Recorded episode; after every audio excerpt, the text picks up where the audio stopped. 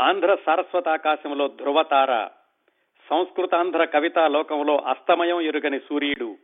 పలు సాహితీ ప్రక్రియల్లో అనేక గ్రంథాలు రచించి ప్రతి ప్రక్రియలోనూ తన ప్రత్యేకతని చాటి చెప్పిన ఇరవయవ శతాబ్దపు కవి చక్రవర్తి దేశం పట్టనంత మహాకవి కవి సామ్రాట్ విశ్వనాథ సత్యనారాయణ గారి గురించిన కార్యక్రమ పరంపరలో ఈరోజు ఇరవై ఒకటవ భాగం. గత ఇరవై వారాల్లో విశ్వనాథ్ గారి గురించి ఆయన సాహిత్యం గురించి చాలా విశేషాలు మాట్లాడుకున్నాం. ముఖ్యంగా గత రెండు వారాలు విశ్వనాథ సత్యనారాయణ గారు వ్రాసుకున్న ఆత్మకథలోని విశేషాలు తెలుసుకున్నాం. ఈ రోజు ఇరవై ఒకటవ వారం. విశ్వనాథ గారు వ్రాసుకున్న డైరీలలోని విశేషాలు అలాగే ఆయనకి జ్ఞానపీఠ అవార్డు వచ్చినప్పుడు ఆ పురస్కారాన్ని అందుకున్న సందర్భంలో ఆయన ఇచ్చినటువంటి సమగ్రమైన ఉపన్యాసంలోని ముఖ్యమైన విశేషాలు ఆ రెండు అంశాలు ఈరోజు తెలుసుకుందాం. విశ్వనాథ గారి డైరీలు ఎక్కడ లభ్యమవుతాయంటే ఒకే ఒక పుస్తకంలో లభ్యమవుతాయండి. అది విశ్వనాథ వాంగ్మయ జీవిత విశేష సంచిక అని విశ్వనాథ గారు పంతొమ్మిది వందల డెబ్బై ఆరులో డెబ్బై ఆరు అక్టోబర్లో చనిపోతే పంతొమ్మిది వందల డెబ్బై ఏడు మొదట్లో విశ్వనాథ వాంగ్మయ జీవిత విశేష సంచిక అనేటటువంటి పుస్తకాన్ని నాలుగు వందల యాభై పేజీల పుస్తకాన్ని వరంగల్లోని సాహితీ ప్రియులు కొంతమంది పబ్లిష్ చేశారు. ఆ పుస్తకంలో విశ్వనాథ గారి డైలీల డైరీలలోని పేజీలు యథాతథంగా దాదాపు వంద పేజీల వరకు ఇచ్చారండి. అందులో ఉన్నటువంటి ముఖ్యమైన విశేషాలు ఈరోజు తెలుసుకుందాం. ఈ విశ్వనాథ గారు వ్రాసుకున్నటువంటి డైరీలలో కొన్ని గమనించిన అంశాలు ఏమిటంటే ఆయన మొట్టమొదటగా రాసినటువంటి డైరీ పంతొమ్మిది వందల ముప్పైలో ఒక పేజీలో రెండు పేజీలో కనిపించిన ఈ పరిశోధకులకి. ఆ తర్వాత దాదాపు పద్దెనిమిది సంవత్సరాల పాటు డైలీలు డైరీలు ఏమీ లేవు. పంతొమ్మిది వందల నలభై తొమ్మిదిలో కొద్ది పేజీలు కనిపించినాయి. పంతొమ్మిది వందల యాభై లేదు. పంతొమ్మిది వందల యాభై ఒకటి నుంచి డెబ్బై ఆరు వరకు అంటే ఆ పాతిక సంవత్సరాలు ఆయన మరణించడానికి కొద్ది వారాలు ముందు వరకు ముందు వరకు కూడా విశ్వనాథ్ వారు డైరీ వ్రాసుకున్నారు. ఇందులో గమనించాల్సింది ఏమిటంటే ఆ పంతొమ్మిది వందల ముప్పై నుంచి నలభై తొమ్మిది వరకు అంటే ఆయన పడినటువంటి ఆర్థిక ఇబ్బందులు జీవితంలో కష్టాలు పడినటువంటి రోజులు ఆ రోజుల్లో ఆయన గురించి ఆయన ఏమనుకున్నారు అని తెలుసుకోవడానికి మనకు అవకాశం లేదు ఈ డైరీల ద్వారా. ఇక పంతొమ్మిది వందల యాభై ఒకటి నుంచి డెబ్బై ఆరు అంటే ఆయనకి అది స్వర్ణయుగం. విశ్వనాథ వారి సారస్వత జీవితానికి స్వర్ణయుగం. సన్మానాలు సత్కారాలు పారితోషికాలు బిరుదులు జ్ఞాపికలు శిష్యులు ఇవన్నీ కూడా వెల్లువెత్తిన సంవత్సరాలు ఆ చిట్ట చివరి పాతిక సంవత్సరాలు.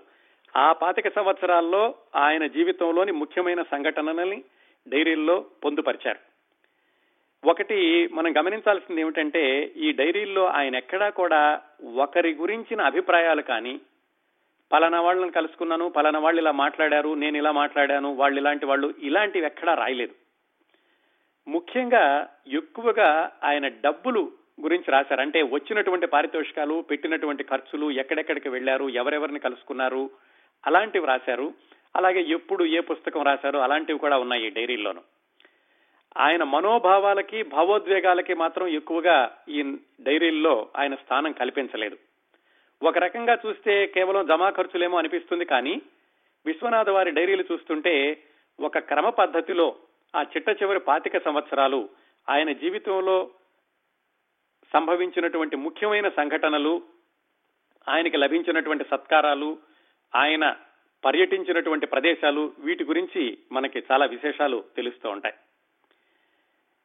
అలాగే ఈయన ఈ డైరీలలో వ్రాసుకున్నటువంటి పద్ధతి ప్రకారం ఆయన పర్యటించినటువంటి ప్రదేశాలు గ్రామాలు పట్టణాలు అలాగే భారతదేశంలోని ఇతర పట్టణాలు అవన్నీ చూస్తుంటే అసలు ఈయన ఉద్యోగానికి ఎలా వెళ్ళేవారా అనిపిస్తూ ఉంటుంది.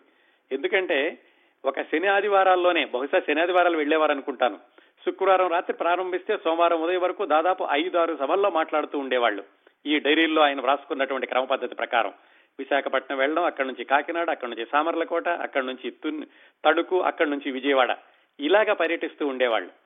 ఒక కవి సారస్వత ఉపన్యాసాలు ఇవ్వడానికి ఇన్ని ఊళ్ళల్లో పర్యటించడం అనేది అది విశ్వనాథ వారికి మాత్రమే చెల్లిద్ది అనుకోవచ్చు. పైగా ఒక సంవత్సరం అయింది ముప్పై నలభై సంవత్సరాల పాటు అలాగా ఆయన వైభవం కొనసాగింది ఆంధ్రదేశం అంతా కూడా ఇంకొక విశేషం ఏమిటంటే ఈ డైరీల్లో చదువుతుంటే విశ్వనాథ వారి జీవితంలోని మిత్రులు చాలా మంది పేర్లు తెలుస్తూ ఉంటాయి. ఉదాహరణకి ఆ మిత్రుల గురించి రాసుకున్నారు ఎప్పుడెప్పుడు ఎవరెవరిని కలుసుకున్నాము అనేది. బెల్లంకొండ రాఘవరావు కొడాలి ఆంజనేయులు గారు ధూళిపాడ శ్రీరామ్మూర్తి తుమ్మలపల్లి రామలింగేశ్వరరావు చిరుకుపల్లి జమ జమదగ్ని శర్మ పోణంగి శ్రీరామప్పారావు దివాకర్ల వెంకటావధాని బెదవాడ గోపాలరెడ్డి నూజివీడు రాజావారు జువ్వాడి గౌతమరావు పొట్లపల్లి సీతారామరావు ఇలాగా ఎవరెవరు మిత్రులు ఎక్కువగా ఈయన కలుసుకుంటే ఉండేవాళ్ళు అనేటటువంటి విశేషాలు తెలుసుకోవడానికి కూడా ఈ డైరీలు ఉపయోగపడతాయి. మనం విశ్వనాథ వారు సినిమాల గురించి మాట్లాడుకున్నప్పుడు ఆయన మొట్టమొదటి సినిమా ఆకాశరాజు పంతొమ్మిది వందల యాభై ఒకటిలో వచ్చింది. దానికి స్క్రిప్ట్ రాశారని తెలుసుకున్నాం. అలాగే అరవై తొమ్మిదిలో వచ్చినటువంటి ఏకవీర కూడా విశ్వనాథ వారి నవల ఆధారంగా తీశారు. ఆయన ఆ సినిమాకి మాటలు పాటలు ఏమి రాయలేదు కానీ మూలం మాత్రం విశ్వనాథ్ గారు రాసిన నవల అది కూడా తెలుసుకున్నాం. ఆ సందర్భంలో చెప్పుకున్నాం విశ్వనాథ వారు పనిచేసినటువంటి సినిమాలు ఈ రెండేనేమో అని ఆకాశరాజు ఏకవీర. విశ్వనాథ వారి డైరీలు చదువుతుంటే మనకి చాలా కొత్త విషయాలు తెలుస్తున్నాయి. ఆయన మరో రెండు సినిమాలకు కూడా స్క్రిప్టులు రాశారు. ఆ సినిమాలు ఏమిటి ఆ స్క్రిప్ట్ ఎన్ని రోజుల్లో రాశారో కూడా ఈ డైరీల్లో మనం వరుస ప్రకారం చూద్దాం. ఆ విశేషాలు కూడా దీంట్లో కొత్తగా దొరుకుతాయి మనకి ఈ డైరీల్లోనూ. ఈ డైరీలలో మనం ముఖ్యమైనటువంటి సంఘటనలను చెప్తూ వెళతాను నేను ఏ సంవత్సరంలో ఏం జరిగింది అనేది. దానికి వెళ్ళబోయే ముందు ఆయన వ్రాసినటువంటి ఒక ఉత్తరంలోని విశేషాలు చెప్తాను. ఇది పంతొమ్మిది వందల అరవై ఒకటిలో అంటే ఆయన కరీంనగర్లో ఉద్యోగం చేస్తున్నప్పుడు ఆ ఊళ్ళో ఉన్నటువంటి జువ్వాడి గౌతమరావు అనే ఆయనకి ఒక ఉత్తరం రాశారు. బహుశా జువ్వాడి గౌతమరావు అనే ఆయన కరీంనగర్లో ఉండేవాళ్ళు. ఆయన వేరే ఊరు వెళితే అక్కడ రాసి ఉంటారు అనుకుంటున్నాను ఈ ఉత్తరం. దానిలో ఏం రాశారంటే నా పెద్ద కుమార్తె కొడుకు సత్యనారాయణ శర్మ మా రామచంద్రుడు కలిసి చదువుకుంటున్నారు కదా రామచంద్రుడు అంటే విశ్వనాథ సత్యనారాయణ గారి ద్వితీయ వివాహానికి కలిగిన పెద్ద అబ్బాయి అండి. ఆయన గురించి కూడా తర్వాత వస్తుంది చెప్తాను. అతను అలాగే విశ్వనాథ సత్యనారాయణ గారి మనవడు అంటే తొలి వివాహానికి కలిగినటువంటి అమ్మాయి వాళ్ళ అబ్బాయి వాళ్ళిద్దరూ కలిసి చదువుకుంటున్నారు కదా మీరు వానిని చూశారు? వాడు ఎనిమిది దినాల క్రిందట తేలుకుట్టి ఏదో ఇంటర్నల్ హెమరేజ్ వచ్చి చనిపోయినాడు. ఇది ఒక కొత్త ఆపద. నాకు అరవై ఏండ్లు నిండినవి. జీవితంలో యాభై ఏళ్ళు కష్టాలే కష్టాలు. పదేళ్ళ నుంచి కొంత ఆర్థికంగా సాంసారికంగా చిక్కులు లేకుండా ఉన్నాను. ఇంతలో భగవంతుడు నాకు ఇది తెచ్చిపెట్టినాడు అని విశ్వనాథ సత్యనారాయణ గారు ఆయనకి చాలా సన్నిహితుడైనటువంటి జువ్వాడి గౌతమరావుకి అరవై ఒకటిలో ఉత్తరం రాసుకున్నారు. ఉత్తరాలు ఎక్కువగా లభ్యం కావటం లేదు. కొద్ది మాత్రమే ప్రచురించారు ఈ విశ్వనాథ వాంగ్మయ పరిశోధన సంస్థ వాళ్ళు. ఇంకా డైరీల్లోకి వెళ్ళి అక్కడక్కడ ముఖ్యమైనటువంటి విశేషాలు ఏం రాసుకున్నారో చూద్దాం. పంతొమ్మిది వందల ముప్పైలో ఆయన వ్రాసినటువంటి డైరీలను ఒక పేజీ. పంతొమ్మిది వందల ముప్పై అంటే విశ్వనాథ సత్యనారాయణ గారు ఆ సమయంలో గుంటూరులోని ఆంధ్ర క్రిస్టియన్ కాలేజీలో పనిచేస్తున్నారు. ఫిబ్రవరి నాలుగో తారీఖున ఆయన ఏం రాసుకున్నారంటే gave inaugural address for the Telugu association in the college geography ముప్పై అని రాశారు. ఆ తర్వాత జాగ్రఫీ యాభై పేజీలు అని రాసుకున్నారు. మరి జాగ్రఫీ అక్కడ బోధిస్తూ ఉండేవాళ్ళ? లేకుంటే ఆయన చదువుకున్నారా? ఆయన ఏమైనా రాశారా? ఆ వివరాలు ఏమైనా తెలియదు కానీ మొత్తానికి జాగ్రఫీ గురించి ఆయన పనిచేశారు పంతొమ్మిది వందల ముప్పై సంవత్సరంలో గుంటూరు ఏసీ కాలేజీలో పనిచేసేటప్పుడు ఆ విషయం ఒకటి కొత్తగా తెలుస్తుంది మనకి. అలాగే పంతొమ్మిది వందల ముప్పైలోనే ఫిబ్రవరి ఎనిమిదో తారీఖున governor visited this place K Anjaneyulu V Ramarao B Venkata Seshagiri etcetera arrested for flaring the black flags అని రాసుకున్నారు. గవర్నర్ వచ్చినప్పుడు నల్ల జెండాలు చూపించినందుకు కాను కొంతమంది మిత్రులను అరెస్ట్ చేశారు. ఇది కూడా పంతొమ్మిది వందల ముప్పై ఫిబ్రవరి ఎనిమిదో తారీఖున జరిగింది. ఇంకా అక్కడ నుంచి పద్దెనిమిది సంవత్సరాలు ఆయన డైరీలు దొరకలేదు అనుకున్నాం కదా. నిజానికి అవి ఆయనకి చాలా కష్టకాలం. పంతొమ్మిది వందల ముప్పై నుంచి నలభై తొమ్మిది వరకు జరిగినటువంటి రోజులు. పంతొమ్మిది వందల నలభై తొమ్మిదిలో మళ్ళా ఒక పేజీ రాసుకున్నారు. అదేమిటంటే నలభై తొమ్మిది ఏప్రిల్ పదిహేడున స్వగృహ ప్రవేశము మధ్యాహ్నం మూడు మూడు నాలుగు గంటల మధ్యన. పంతొమ్మిది వందల నలభై తొమ్మిది ఏప్రిల్ పదిహేడున ఆయన సొంత ఇంట్లోకి వెళ్ళారు ఎక్కడ? విజయవాడలో ఇదంతాను ఆ మరు రోజు ఆయన డైరీలో రాసుకున్నారు ఇరవై ఐదు రూపాయలు కిన్నెరసాని పారితోషికము. ఆయన కిన్నెరసాని పాటలు అని రాసినటువంటి పుస్తకానికి అలా పారితోషికాలు వస్తూ ఉండేవి. ఆ రోజు వచ్చినటువంటి పారితోషికం ఇరవై ఐదు రూపాయలు అని రాసుకున్నారు డైరీలో. ఇంకా ఇక్కడి నుంచి పంతొమ్మిది వందల యాభై ఒకటి నుంచి డెబ్బై ఆరు వరకు ఇరవై ఐదు సంవత్సరాల డైరీలు వరుసనే ఉన్నాయి. ఎక్కడా కూడా నాగా లేకుండా. అంటే ఆయన మరణించడానికి కొద్ది వారాల ముందు వరకు కూడా ఆయన వ్రాసుకున్నటువంటి డైరీల విశేషాలు ఉన్నాయి. పంతొమ్మిది వందల యాభై ఒకటిలోనే ఎంత తీరిక లేకుండా ఉండేవాళ్ళు అనడానికి ఒక ఉదాహరణ చూడండి. పంతొమ్మిది వందల యాభై ఒకటి జనవరి ఇరవై మూడో తారీఖున అనంతపురంలో పొద్దున్నే తొమ్మిది నుంచి పది గంటల వరకు కాలేజీలో రామాయణ పఠనం. పదకొండు నుంచి ముప్పై పదకొండు ముప్పై నుంచి పన్నెండు ముప్పై వరకు ట్రైనింగ్ స్కూల్లో ఉపన్యాసం. మూడు గంటలకు హైదరాబాద్ ప్రయాణం. ఆ మర్నాడు పొద్దున్నే ఆరు గంటలకు హైదరాబాద్ చేరిక. రాత్రికి రేడియో ప్రోగ్రాం. ఆ మర్నాడు వివేకవర్ధనిలో మాట్లాడడం. రాత్రి పదింటికి కృష్ణదేవరాయ లైబ్రరీలో ప్రసంగం. చూడండి. మూడు రోజుల్లో దాదాపుగా ఆయన ఆరు సభల్లో ప్రసంగించారు. అంత తీరిక లేకుండా ఉండేవాళ్ళు పంతొమ్మిది వందల యాభై ఒకటి ప్రాంతాల్లోనే. ఆ పంతొమ్మిది వందల యాభై ఒకటి ఫిబ్రవరిలో ఇందాకటిది జనవరి కదా ఫిబ్రవరిలో మళ్ళీ నెల రోజుల తర్వాత ఫిబ్రవరి ఇరవై మూడో తారీఖున విశాఖపట్నంలో సన్మానం మూడు వందల రూపాయలు ఇచ్చారు ఆయనకు ఆ సన్మానంలో. ఆ మరుసటి రోజు విశాఖపట్న విశాఖపురిలో సాయంత్రం టౌన్ హాల్లో లలిత కళా సమితి వారి రచయితలకి సభ అధ్యక్షత. ఆ మరురోజు మల్లాది శివరాం అవధానులతో కలిసి కాకినాడకి ప్రయాణం. కాకినాడలో సన్మానం. ఆ మరురోజు విజయవాడ ప్రయాణం. ఇంత తీరిక లేకుండా అన్ని ఊళ్ళో తిరుగుతూ ఉండేవాళ్ళు ఈ సారస్వత సభలకి ఆయన రామాయణం చదవడానికి ఆయన కావ్యం పఠించడానికి సన్మానాలు తీసుకోవడానికి వీటన్నిటికీ కూడా అంత ఖాళీ లేకుండా వెళుతూ ఉండేవాళ్ళు పంతొమ్మిది వందల యాభై ఒకటి ప్రాంతాల్లోనే. సినిమా విషయాలకు వస్తే పంతొమ్మిది వందల యాభై ఒకటి ఏప్రిల్లో లవకుశ సినిమా తర్వాత రోజుల్లో లవకుశ సినిమా తీసినటువంటి ఏ శంకర్ రెడ్డి అనే ఆయన విజయవాడ వచ్చి విశ్వనాథ గారికి ఫిలిం స్క్రిప్ట్ రాయడానికి రెండు వేల రూపాయలకి మాట్లాడుకుని అడ్వాన్స్గా నూట పదహారు రూపాయలు ఇచ్చారు. ఒక సినిమా స్క్రిప్ట్ రాయడానికి రెండు వేల రూపాయలు పారితోషికం పంతొమ్మిది వందల యాభై ఒకటిలో అంటే చాలా ఎక్కువ. అప్పట్లో విశ్వనాథ గారి జీతం నెలకి రెండు వందల యాభై రూపాయలు మూడు వందల రూపాయలు. ఆ రోజుల్లో ఆయనకి రెండు వేల రూపాయలు సినిమా రాయడానికని ఆ ఏ శంకర్ రెడ్డి ఆయన ఆయన అడ్వాన్స్గా నూట పదహారు రూపాయలు ఇచ్చెళ్ళారు పంతొమ్మిది వందల యాభై ఒకటి ఏప్రిల్ పదహారో తారీఖున. ఆ తర్వాత ఏమైంది? ఆయన పంతొమ్మిది వందల యాభై ఒకటి ఆ మే ఒకటో తారీఖున మద్రాసు వెళ్ళారు మద్రాసు వెళ్ళి అక్కడ ఈ వేములవాడ భీమ కవి అనేటటువంటి స్క్రిప్ట్ రాయడానికి అనమాట ఈయన అడ్వాన్స్ తీసుకుంది. ఆ వేములవాడ భీమ కవి స్క్రిప్టు మద్రాసు వెళ్ళి ఏప్రిల్ ఇరవై ఆరు నుంచి ముప్పై వరకు కేవలం ఐదు రోజుల్లో సినిమా స్క్రిప్ట్ మొత్తం రాసేశారు. మే ఒకటో తారీఖున రాసుకున్నారు. భీమకవి పూర్తి చేశాను. పూర్తిగా నూట ఇరవై పేజీలు అయింది. రాత్రి ఎనిమిదిన్నరకి శంకర్ రెడ్డి గారు వచ్చి భీమకవి స్క్రిప్ట్ తీసుకువెళ్ళాడు చూసి పొద్దున్నే పంపిస్తానన్నాడు. పది సీన్లు వినిపించాను అని రాసుకున్నారు. చూడండి ఎంత వేగంగా వ్రాసేవాళ్ళు అనడానికి. ఈ సినిమా స్క్రిప్ట్ రాయడం ఆయనకేమి పూర్తి కాలం వ్యాపకం కాదు.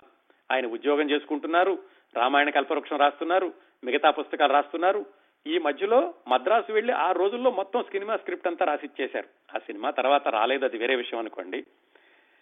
ఆ మద్రాసులో సినిమా స్క్రిప్ట్ రాయడానికి వెళ్ళినప్పుడు కూడా మద్రాసులో తిక్కన్న గురించి రేడియో టాక్ అలాగే ఆ మర్రోజే శంకర్ రెడ్డి గారు మార్నింగ్ స్క్రిప్ట్ ఇవ్వలేదు శంకర్ రెడ్డి గారు రాత్రికి వెయ్యి రూపాయలు చెక్కు ఇచ్చారు ఇది రాసుకున్నారు. అన్ని చోట్ల కూడా డబ్బులు ఎలా వచ్చినాయి ఎలా ఖర్చు పెట్టాను అనే విషయాలు మాత్రం చాలా స్పష్టంగా రాసుకున్నారు ఈ పాతిక సంవత్సరాల్లోనూ. అదే రోజుల్లో పంతొమ్మిది ఒకటి పంతొమ్మిది వందల యాభై ఒకటి ఏప్రిల్లో ఏప్రిల్ ఇరవై నాలుగో తారీఖున డైరీలో ఏం రాసుకున్నారంటే began writing Nartanasala for radio to be broadcast on June twenty first. ఆయన నర్తనశాల అనే నాటకాన్ని పంతొమ్మిది వందల ఇరవై ఆరు ఇరవై ఏడు ప్రాంతాల్లోనే రాసుకున్నారు.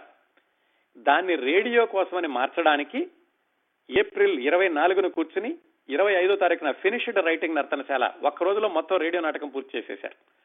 అంత వేగంగా రాస్తూ ఉండేవాళ్ళండి.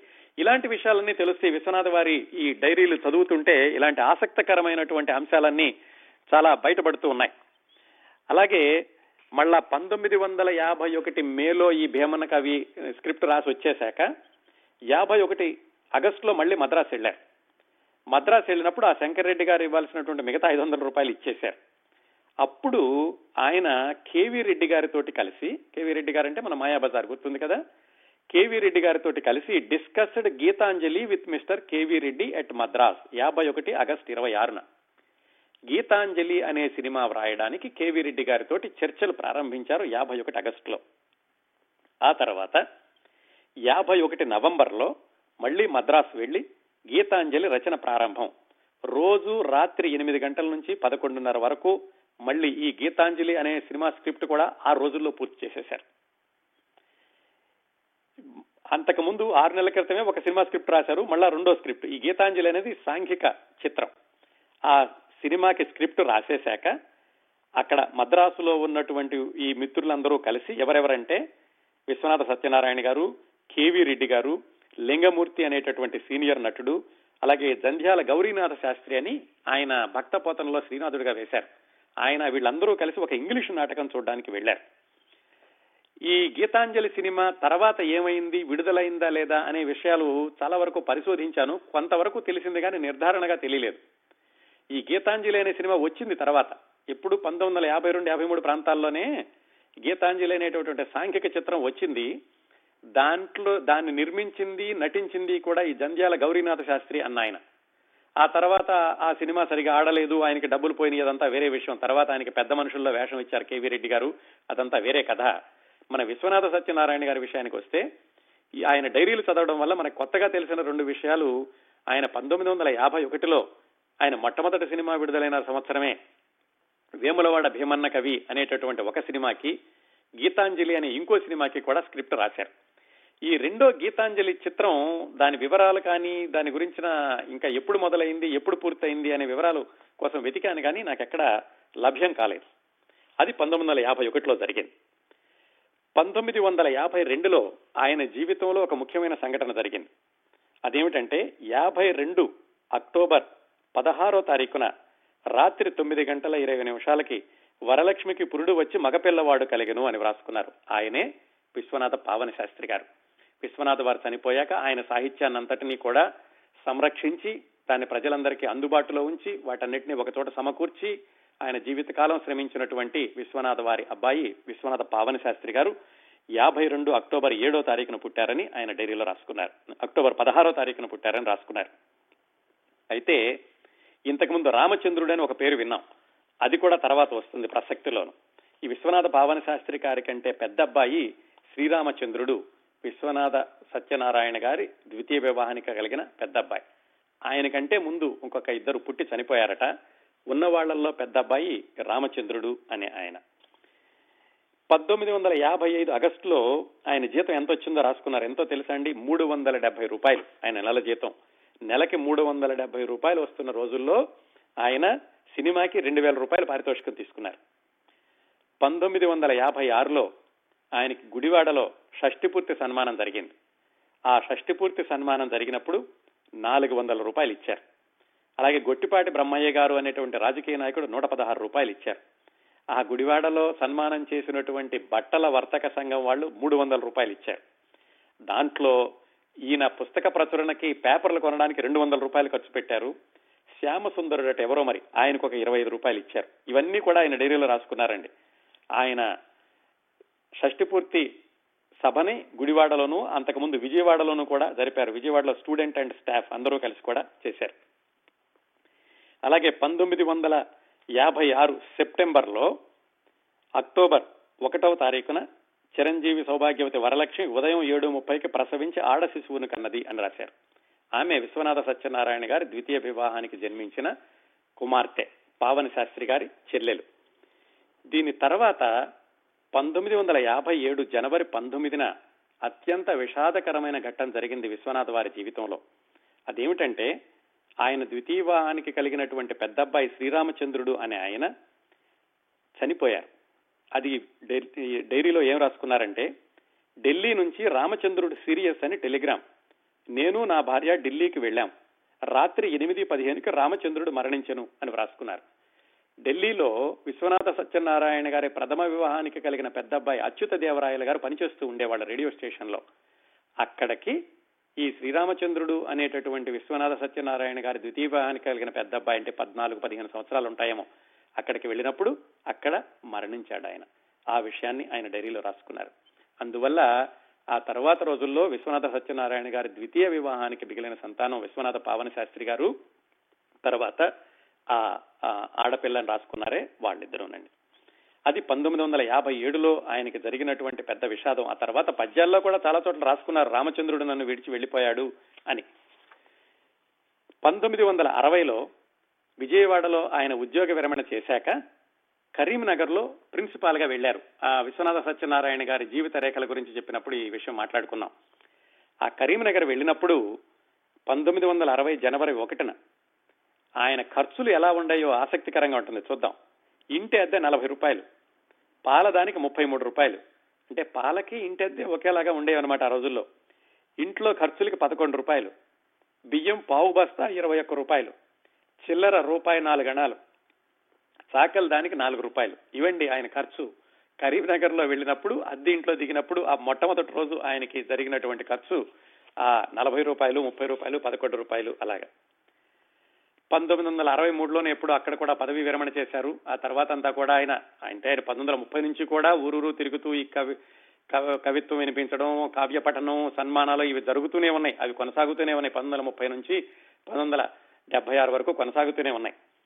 పంతొమ్మిది వందల అరవై ఆరులో ఫిబ్రవరి పంతొమ్మిదో తారీఖున హైదరాబాద్లో శ్రీకృష్ణ పాండవీయానికి వెళ్ళాం. శ్రీకృష్ణ పాండవీయం సినిమా చూశాను అని రాసుకున్నారు. పంతొమ్మిది వందల అరవై ఆరులోనే కంకిపాడు వెళ్ళి వాళ్ళ ఊళ్ళో ఉన్నటువంటి రెండు సెంట్లు స్థలాన్ని స్థలాన్ని ఆ విశ్వేశ్వర స్వామి దేవాలయానికి రిజిస్టర్ చేయించారు కంకిపాడు పంచాయతీలో. అది కూడా రాసుకున్నారు. ఈయన ఎవరి గురించి కూడా భావాలు అభిప్రాయాలు రాలేదనుకున్నాం కదా ఒకే ఒక్క చోట రాశారు డైరీలో. అదేమిటంటే పంతొమ్మిది వందల అరవై ఏడు జనవరి పదో తారీఖున హైదరాబాద్లో ఎగ్జిబిషన్లో కవితాగానం జరిగింది.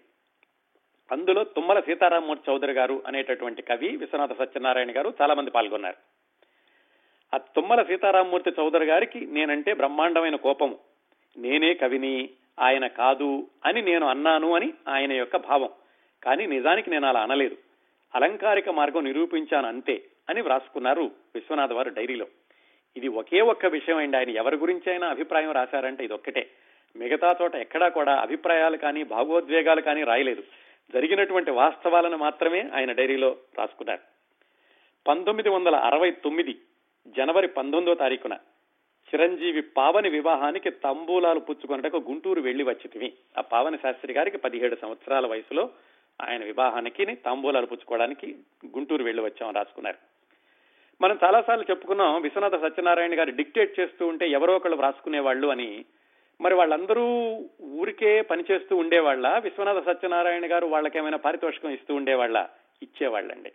అది ఆయన డైరీలో రాసుకున్నారు. పంతొమ్మిది వందల అరవై తొమ్మిది డిసెంబర్లో to Bharata Sharma for writing Kavya Parimalam rupees hundred.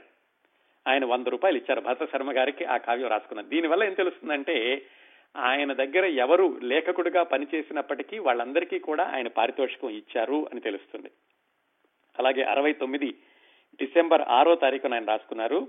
From DL Narayana రెండు వేల రూపాయలు. డిఎల్ నారాయణ అంటే ఏకవేర తీసినటువంటి నిర్మాత.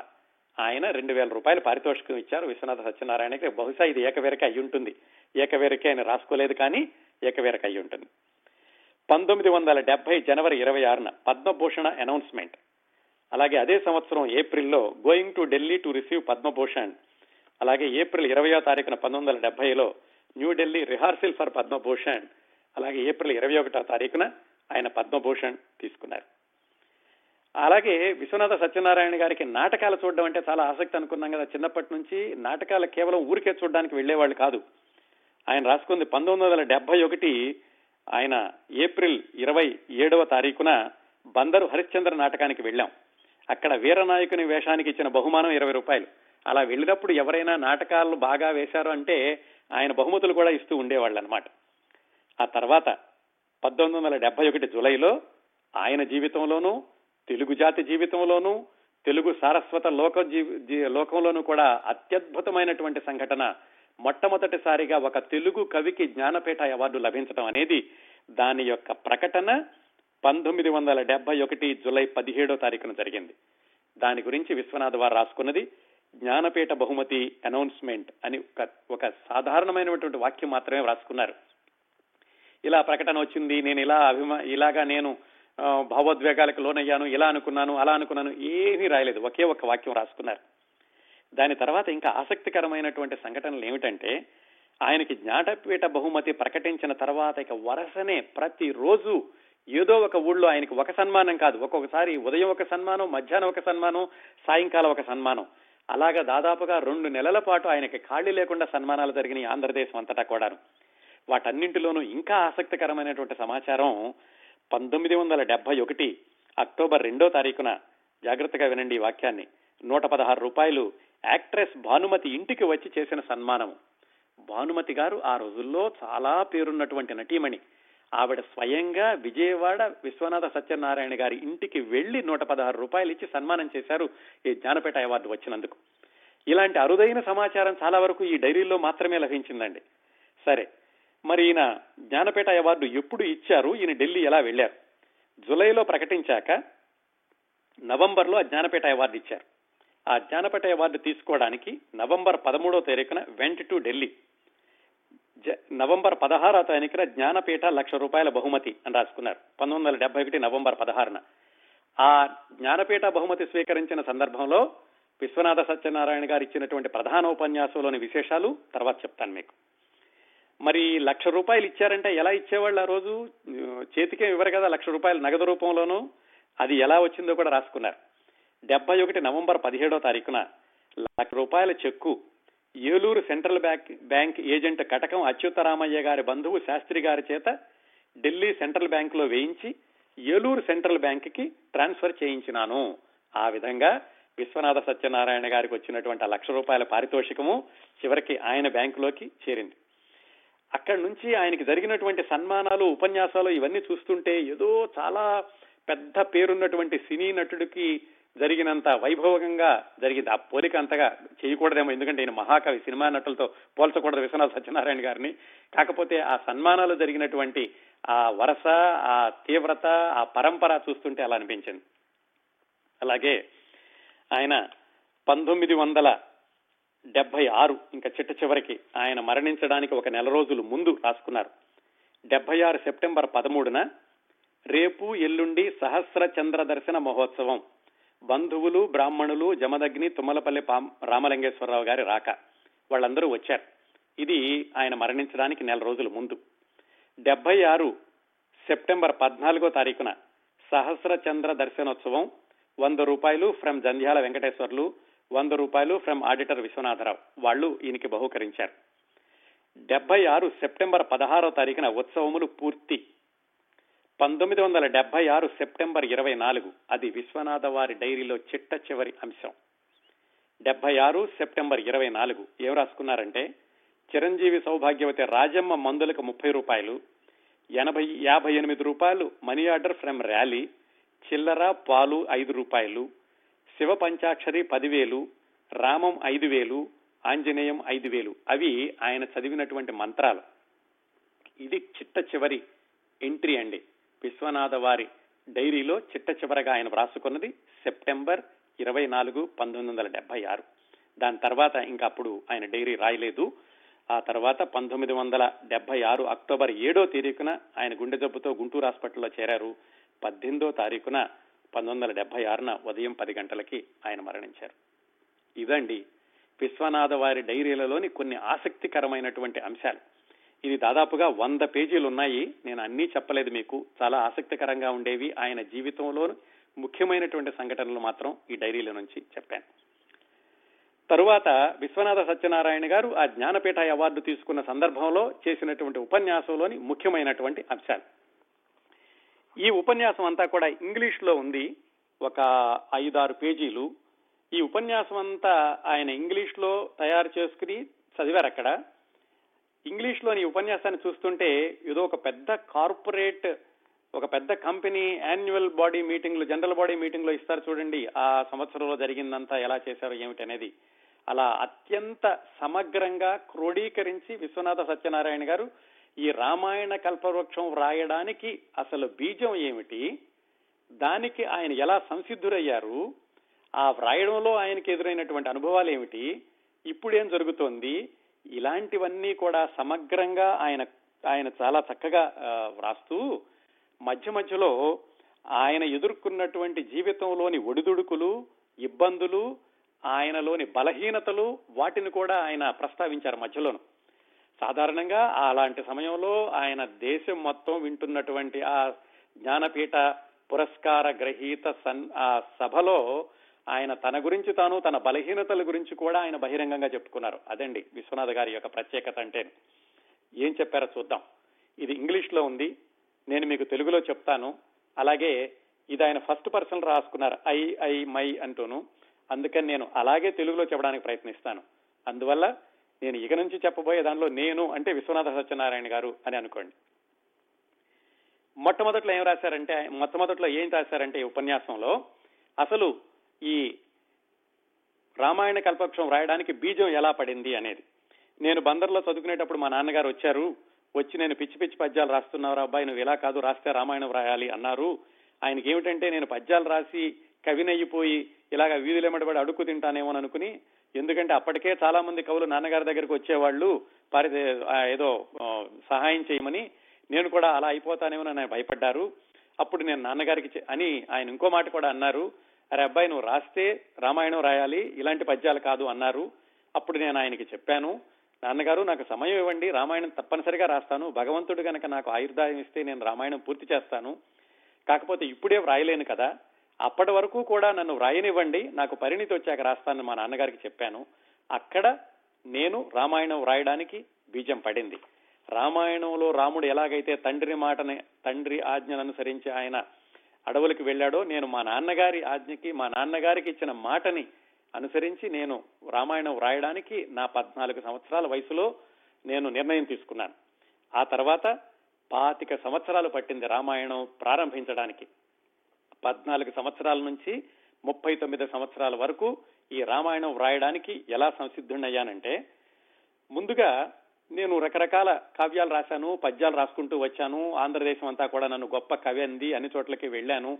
నా పద్య కావ్యాలను చాలా మంది మెచ్చుకున్నారు విమర్శించే వాళ్ళు కూడా ఉన్నారనుకోండి.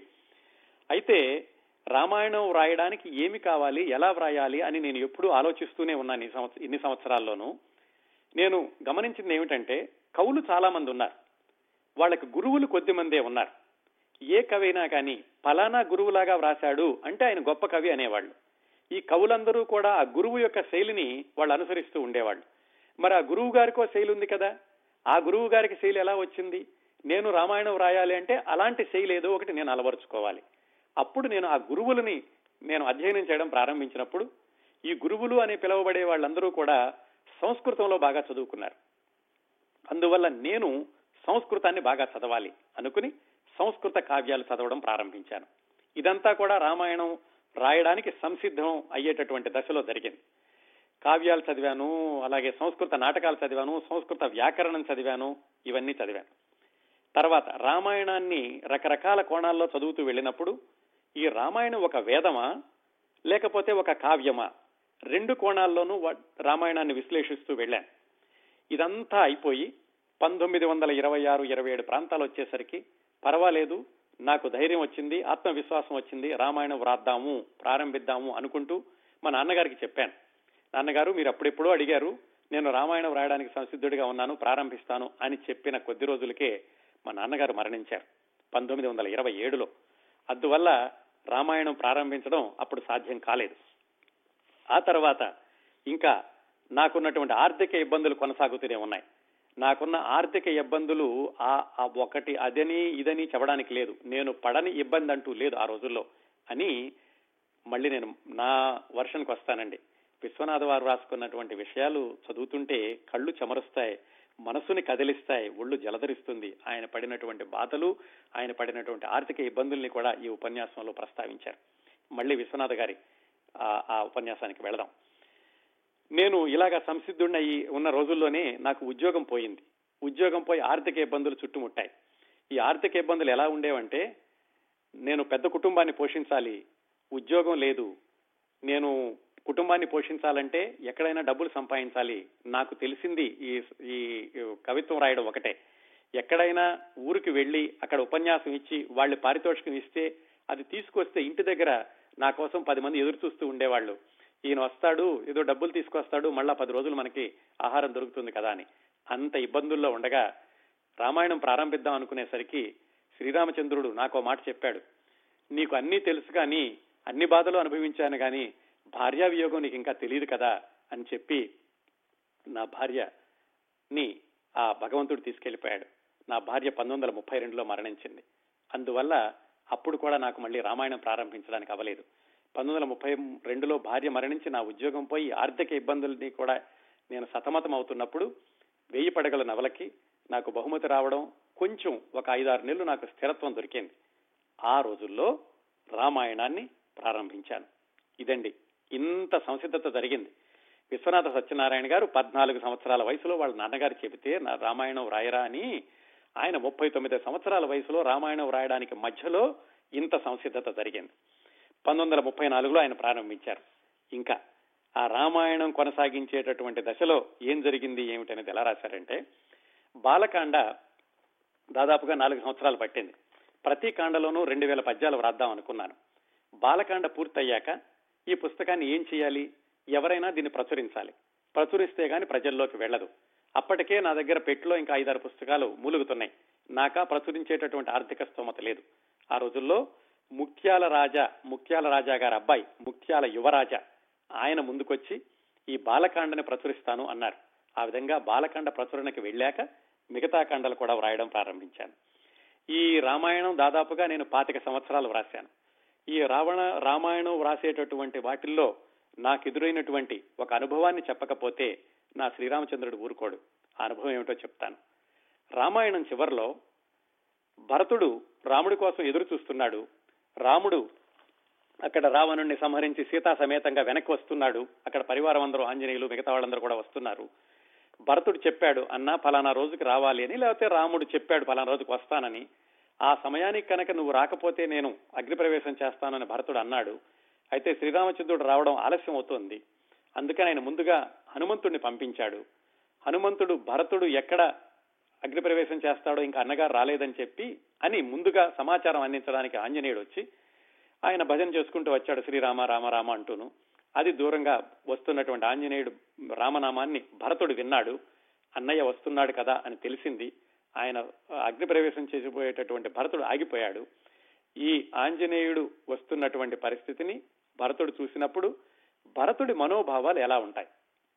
అక్కడ ఒక పద్యం రాయాలి. ఆ పద్యం రాశాను నేను. మూడు పంక్తులు రాశాను. ఆ పద్య ఆ పద్యాన్ని మత్తేప వృత్తంలో వ్రాయడం ప్రారంభించాను. మూడు పాదాలు అయినాయి. నాలుగో పాదం రాలేదు. చాలా రోజులు తన్నుకున్నాను. ఏమిటి ఇలా అవుతోంది? వేల పద్యాలు రాసిన వాడిని ఒక్క పద్య పాదం రాయలేకపోతున్నానా? రామాయణంలో ప్రతి కాండకి రెండు వేల పద్యాలు రాశాను. ఈ పద్యపాదం ఇంతగా నన్ను ఇబ్బంది పెడుతోంది ఏమిటి అని దాదాపుగా వారం పది రోజుల పాటు నేను విపరీతంగా తలమునకలయ్యాను. రాముడు నాకు పరీక్ష పెడుతున్నాడా? ఇంతవరకు రాసిన వాడిని ఒక పద్యపాదం కోసం ఇంత ఇబ్బంది పడుతున్నానా అనుకుని పది రోజుల తర్వాత మళ్ళీ ఒకసారి ఆ మూడు పద్యపాదాలని గుర్తు తెచ్చుకున్నాను. మూడు పాదాలు చదివాక ఇదేమిటి? నాలుగో పాదం ఉంది కదా నేను ఎందుకు ఇంతగా ఇబ్బంది పడుతున్నాను అని ఆ మూడు పాదాలు చదవగానే మళ్ళా యాంత్రికంగా నాలుగో పాదం దానంతటికి అదే వచ్చేసింది. ఆ విధంగా పూర్తి చేశాను. ఆ ఒక్క పద్యం కోసమే ఇంత ఇబ్బంది పడ్డాను రామాయణం మొత్తంలో అని ఈ ఉపన్యాసంలో విశ్వనాథ సత్యనారాయణ గారు బహిరంగంగా చెప్పుకున్నారండి. అలాగే ఈ రామాయణం వ్రాసేటప్పుడు కేవలం అందరూ వాడేటటువంటి వృత్తాలే కాకుండా తెలుగు వ్యాకరణంలో ఉన్నటువంటి తెలుగు పద్య రచనలో ఉన్నటువంటి అనేక వృత్తాలను నేను ఇందులో వాడాను. అలాగే వీటిని వ్రాసేటప్పుడు కూడా ఏ సందర్భానికి తగినట్టుగా ఏ వృత్తం అయితే బాగుంటుందో అని ఎంపిక చేసుకుని మరి వ్రాసుకున్నాను. ఈ రోజు మా నాన్నగారు మన మధ్యన లేరు. ఆయన ఆత్మ ఆ రోదశలో కలిసిపోకుండా ఉంటే కనుక నేను పూర్తి చేసినటువంటి ఈ రామాయణ కల్పవృక్షాన్ని చూసి ఆయన ఆత్మ సంతోషిస్తుందని నేను అనుకుంటున్నాను. నిజానికి ఇప్పుడు వచ్చినటువంటి బహుమతిని శ్రీరాముడు నాకు ఇచ్చిన పారితోషికంగా భావిస్తున్నాను ఈ రామాయణం వ్రాయడానికి ఈ వచ్చినటువంటి డబ్బులతోటి మా ఊళ్ళో మా నాన్నగారు నిర్మించినటువంటి దేవాలయం శిథిలావస్థలో ఉంది. దాన్ని ఉద్ధరించడానికి ఉపయోగిస్తాను. అలాగే నేను ఈ జ్ఞానపీఠ బహుమతి వరకు కూడా నడుచుకుంటూ రావడానికి నాకు సహాయం చేసిన వాళ్ళు ఎంతో మంది ఉన్నారు. వాళ్ళందరికీ కూడా కృతజ్ఞత తీర్చుకోవడం అనేది నా విద్యుక్త ధర్మం. వాళ్ళకి సహాయం చేయడానికి కూడా ఈ పారితోషికాన్ని ఉపయోగిస్తాను అని చివరిలో ఒక శ్లోకం చదివి ఉపన్యాసాన్ని ముగించారు. ఇదండి విశ్వనాథ సత్యనారాయణ గారు జ్ఞానపీఠ అవార్డు తీసుకున్న సందర్భంలో ఆయన ఇచ్చినటువంటి ఉపన్యాసంలోని ముఖ్యమైన విషయాలు మాత్రమే చెప్పాను. మొత్తం ఆ ఉపన్యాసం చదువుతుంటే మనకి ఒకసారి ఒళ్ళు పులకరిస్తుందనాలో జలధరిస్తుందనాలో తెలియదు. ఎందుకంటే ఆయన బలహీనతలను ఇంకా చాలా చెప్పుకున్నారు ఆయన ఇబ్బందులు కూడా చెప్పుకున్నారు. నేను దానిలో ఉన్నటువంటి ముఖ్యమైన విషయాలు మాత్రమే మీకు చెప్పాను. ఇది విశ్వనాథ సత్యనారాయణ గారి గురించిన కార్యక్రమ పరంపరలో ఇరవై ఒకటవ భాగం ఇంతటితో పూర్తి చేద్దాం. వచ్చే వారం విశ్వనాథ సత్యనారాయణ గారి గురించి మిగతా వాళ్ళు ఏం చెప్పారు అనేటటువంటి విషయాలు. అది ఇరవై రెండవ వారం అలాగే ఇరవై మూడవ వారం. ఇరవై నాలుగవ వారం చిట్ట చివరి వారం విశ్వనాథ వారి గురించి ఒక ప్రత్యేకమైన వ్యక్తితోటి ప్రత్యక్షంగా ఇంటర్వ్యూ. ఆ ఎవరు అనేది మనం వేచి చూడాల్సిందే. చిట్ట చివరి వారం ఈ ఇరవై నాలుగు వారాల కార్యక్రమ పరంపరకి పతాక సన్నివేశంగా ఇరవై ఐదవ వారం ప్రత్యేక కార్యక్రమం మీ అభిప్రాయాలు నేను వింటాను.